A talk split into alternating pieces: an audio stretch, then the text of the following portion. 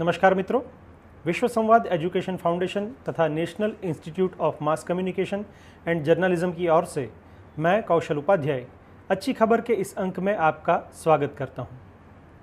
तो आइए शुरू करते हैं खबरों का सिलसिला। सबसे पहली खबर स्वास्थ्य जगत से। भले ही कोरोना वायरस का टीका अभी तक उपलब्ध नहीं हुआ है, लेकिन इसे लेकर पहले ही मैराथन स्तर पर उत्पादन शुरू हो चुका है। स्थिति यह है कि देश में छह करोड़ लोगों के लिए डोज बनाने की पहली ही तैयारी हो चुकी है। इसमें सीरम इंस्टीट्यूट ऑफ इंडिया और भारत बायोटेक भी शामिल है। सीरम इंस्टीट्यूट ऑफ इंडिया ने अब तक साढ़े चार करोड़ डोज तैयार कर ली है, वहीं बायोटेक ने इसका उत्पादन शुरू कर दिया है। इसके अलावा रूस का स्पुतनिक फाइव टीका भी उत्पादन की स्थिति में है। दो दिन पहले ही इस टीके के डोज को दिल्ली पहुंचाया गया है, जिसका इस्तेमाल तीसरे चरण के परीक्षण के लिए किया जाएगा। टीका उत्पादन की इस गति को देखकर कहा जा सकता है कि पिछले कई महीनों से चली आ रही कोरोना वायरस की लड़ाई अब अंतिम पड़ाव के बेहद नज़दीक पहुंच चुकी है। आने वाले दिनों में लोगों को एक से ज़्यादा कोरोना वायरस का टीका उपलब्ध हो सकता है। आगे बढ़ते हैं और खबर देखते हैं आर्थिक जगत से। भारतीय अर्थव्यवस्था में उम्मीद से भी ज़्यादा तेज़ी से सुधार आ रहा है। साथ ही महंगाई का दबाव बढ़ने की वजह से रिजर्व बैंक ने अब नरमी का रुख छोड़ दिया है और वैश्विक स्तर पर पूर्वानुमान लगाने वाली कंपनी ऑक्सफोर्ड इकोनॉमिक्स ने जारी एक रिपोर्ट में बताया है कि दिसंबर की तिमाही में भी रेपो रेट की कटौती की उम्मीद बेहद कम है। आगे बढ़ते हैं और समाचार मिल रहे हैं कि इस साल दिवाली में लोगों ने देसी उत्पादों पर ही ज़्यादा जोर दिया है। व्यापारी संगठन का दावा है कि इस दिवाली चीन के कारोबार को चालीस हज़ार करोड़ का झटका लगा है और स्वदेशी उत्पादों को काफ़ी मुनाफा भी हुआ है। Confederation of all India traders के राष्ट्रीय अध्यक्ष बी.सी. भारतीय और राष्ट्रीय महामंत्री प्रवीण खंडेलवाल ने कहा कि देश के बीस अलग अलग शहर जो देश भर में सप्लाई चेन के प्रमुख वितरण केंद्र है, उनसे एकत्रित रिपोर्टों के अनुसार दिवाली त्यौहार की सीज़न की बिक्री से देश भर में तकरीबन बहत्तर हज़ार करोड़ रुपयों का कारोबार हुआ और चीन को सीधे तौर पर चालीस हज़ार करोड़ रुपये का व्यापार घाटा हुआ है। आगे बढ़ते हैं और देखते हैं खेल जगत की खबरें। खेल मंत्रालय ने अगले चार साल में खेलो इंडिया योजना के मार्फत पाँच सौ निजी अकादमियों को आर्थिक सहायता देने के लिए नए प्रोत्साहन ढांचे की घोषणा की है।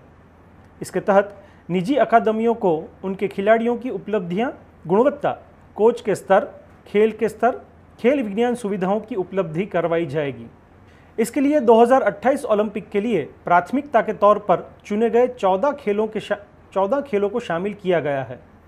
खेल मंत्री किरण रिजिजू ने कहा, इस तरह की संस्थाओं को सहयोग करना ज़रूरी है ताकि दूर दराज के इलाकों से प्रतिभाओं को तलाशना और तराशा जा सके। उन्होंने कहा, इसके ज़रिए सभी अकादमियों को खासकर बुनियादी ढांचा बेहतर करने की दिशा में प्रयास करना होगा। निजी अकादमियों को मदद भी मिल पाएगी। आगे बढ़ते हैं। सिडनी से खबर मिल रही है कि भारतीय क्रिकेट टीम ने रविवार को अपनी पहली पूर्ण नेट सत्र में सफ़ेद सीमित ओवरों के लिए और लाल टेस्ट मैच के लिए दोनों गेंदों से सभी खिलाड़ियों के साथ अभ्यास किया है।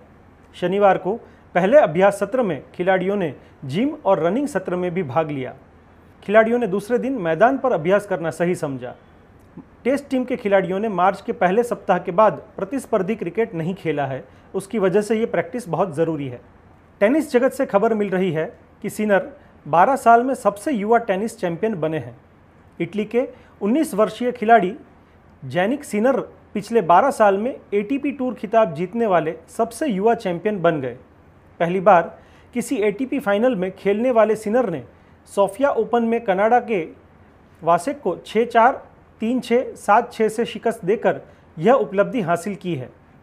वहीं सिनर छठे खिलाड़ी है जिन्होंने इस सत्र में पहली बार कोई एटीपी टूर खिताब जीता है।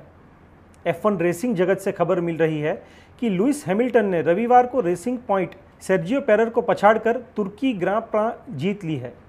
पैंतीस वर्षीय ब्रिटिश ड्राइवर हैमिल्टन की यह सत्र की दसवीं और कुल चौरानवेवीं जीत है। इस जीत के साथ उन्होंने रिकॉर्ड सातवीं बार विश्व चैंपियनशिप का खिताब भी पक्का कर लिया है। इस मामले में हैमिल्टन ने जर्मनी के दिग्गज माइकल शुमाकर के सर्वाधिक विश्व खिताब जीतने के रिकॉर्ड की भी बराबरी की है। उन्होंने दो हज़ार तेरह में मर्सिडीज टीम में शुमाकर की जगह ली थी।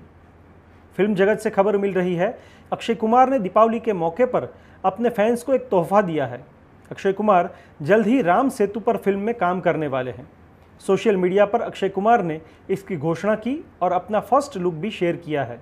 अक्षय कुमार ने लिखा, इस दीपावली भारत राष्ट्र के आदर्श और महानायक भगवान श्री राम की पुण्य स्मृतियों के युगों युगों तक भारत की चेतना में सुरक्षित रखने के लिए एक ऐसा सेतु बनाया जो आने वाली पीढ़ियों को राम से जोड़ कर रखें।